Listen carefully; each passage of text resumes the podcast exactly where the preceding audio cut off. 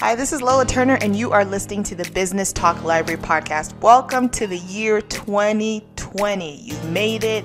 You finished up 2019. You had a good time with your family. Hopefully, got to spend it with people that you loved.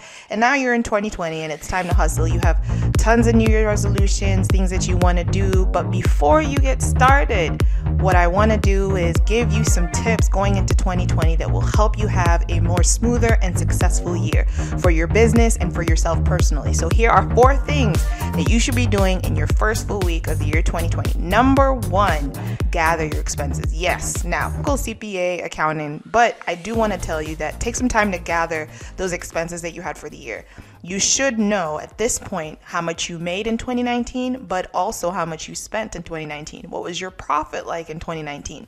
Now, with tax season coming right around the corner, April 15th being the deadline, if you have not been diligently tracking your expenses, take some time to really gather how much you spent, know where your receipts and your backup are. You really want to make sure that you have kept that and you have a record to show how much you spent in 2019 as well as how much you made. This will definitely put you in a better position for the tax filing season. Number two, shop around. After looking at your expenses, consider shopping around for prices for the things you spend most of your money on. Now, you might be telling me, "Hey, Lola, I'm just, you know, just getting started in the year." This is a great time to evaluate your expenses.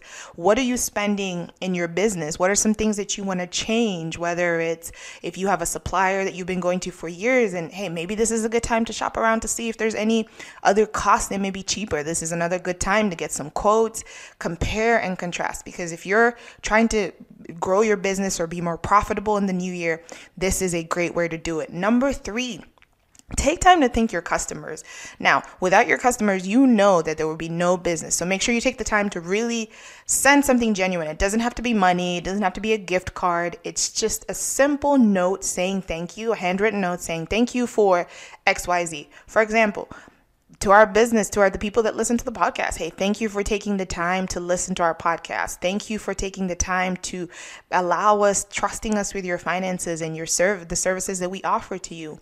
Taking time to really thank your customers for what they've done for you in 2019 and also what you've accomplished together definitely sets the tone right for 2020. You can say something like sending a note that just says, Thank you for the awesome year in 2019. Remember, this is something that you had, is a problem that you had in 2019, and we were able to work together to achieve and resolve that problem. And I'm looking forward to working with you in 2020. Something as simple as that, as that. It doesn't have to be a handwritten note, it could just be an email that's maybe personalized to your top customers, but taking the time to really thank your customers and giving them the appreciation definitely makes a difference and sets things right for 2020. Now, the last thing is reflect on the year. What did you do well? People are so eager going into 2020 to set resolutions. The first week, the gym is so full. Everybody's trying to do whatever they want from a resolution standpoint to achieve. Everybody's excited, which there's nothing wrong with being excited, but important for you to really reflect on 2019. What did your business do well? What were you successful at? Where was there room for improvement? What are some of the goals that you have going into 2020? And what do you need to change? What business strategy do you need to change to be able to achieve that? If you don't really take the time to reflect on 2019, it's going to be difficult for you to really come up with an effective strategy on how to be successful in 2020. So it's extremely important that you take time to reflect. What did you do well? What milestones did you achieve? It's extremely important to also celebrate. Don't just focus on the negative things in your business, but really think, what did we do well? Hey, maybe we hit our, you know, 100 subscriber. Maybe we hit, hey, 5,000 subscribers on YouTube. Maybe we finally got a social media page. Hey, that is a milestone. No matter how little it is, take time to celebrate those milestones and really take time to think about going into 2020. What are the things that I want to accomplish going into the new year? Whether it's setting some solid goals for yourself, whether it's revenue, profit, or just even expansion related. Are you trying to grow your business? Take time to write down those goals. And then, more importantly, take time to create measurable steps. How do you know you're going to be successful? By just writing goals down, you really need to have a way to not only write them down, but also track them. So when you look at your performance a month from now, how will you be able to track and say, hey, I'm on, tar- I'm on target to what I set my goals to, or I'm doing a good job without really having measurable plans?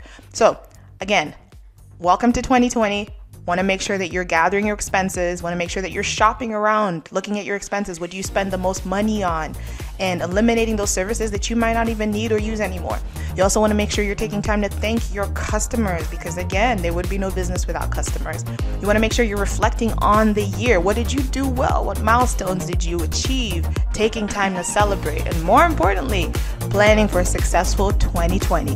Thank you guys for listening to this episode. And again, thank you so much for listening to the Business Talk Library podcast. Until next time.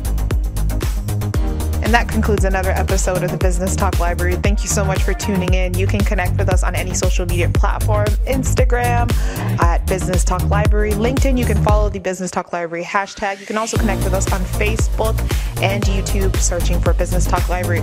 If there's any topics that you would like addressed or any questions you have about your business or your career path that you would like for us to answer on the show, feel free to shoot us a note on any of those platforms and we will try our best to get to them. Remember, keep it simple